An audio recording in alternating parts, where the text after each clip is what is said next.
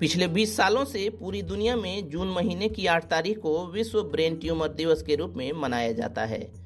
इस दिन को पहली बार जर्मनी में जर्मन ब्रेन ट्यूमर एसोसिएशन, माने Deutsche Hirntumorhilfe EV द्वारा आयोजित किया गया था। यह संगठन लोगों को ब्रेन ट्यूमर के बारे में जागरूक और शिक्षित करता है। कैंसर युक्त ब्रेन ट्यूमर जर्मनी में बहुत आम है। केवल जर्मनी में ही 8000 से अधिक लोग इस बीमारी से पीड़ित हैं। ब्रेन ट्यूमर जैसी समस्या दिन ब दिन विश्व में बढ़ती ही जा रही है। भारत में भी ब्रेन ट्यूमर बढ़ता जा रहा है। ऐसे लोग जो रेडिएशन के संपर्क में अधिक रहते हैं और धूम्रपान अधिक करते हैं, ऐसे लोगों को ब्रेन ट्यूमर का बहुत ज़्यादा खतरा होता है। इन्हीं लोगों को सचेत करने के लिए इस दिन का आयोजन किया जाता है। पिछले साल भी कोरोना महामारी के कारण इस दिन को ऑनलाइन ही मनाया गया। इस साल भी ऐसे ही इसका आयोजन होगा। पहले विभिन्न देशों में कैंप लगाकर, रैलियाँ निकालकर लोगों को इस बीमारी के प्रति जागरूक किया जाता था। जो लोग इस बीमारी से जूझ रहे होते हैं और इलाज कराने में अक्षम होते हैं, उनकी सहायता की जाती है।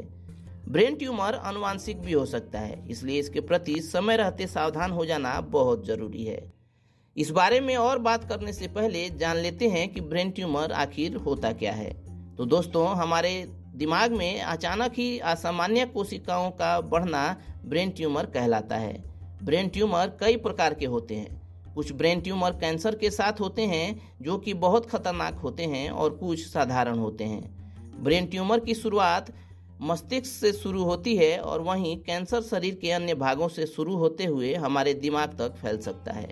इसलिए सही समय पर इसकी जानकारी होना बहुत ही आवश्यक है। ब्रेन ट्यूमर के लक्षण वैसे तो हर पीड़ित के शरीर में एक से दिखाई दें, ये तो कोई ज़रूरी बात नहीं।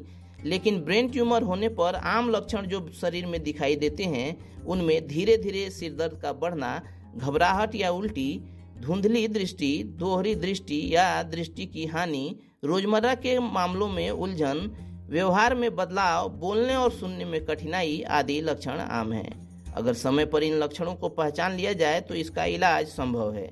इसलिए यह महत्वपूर्ण है कि अधिक से अधिक लोग बीमारी के लक्षणों, उपचार और तथ्यों के बारे में जानें, तभी वे इस रोग से बच सकते हैं।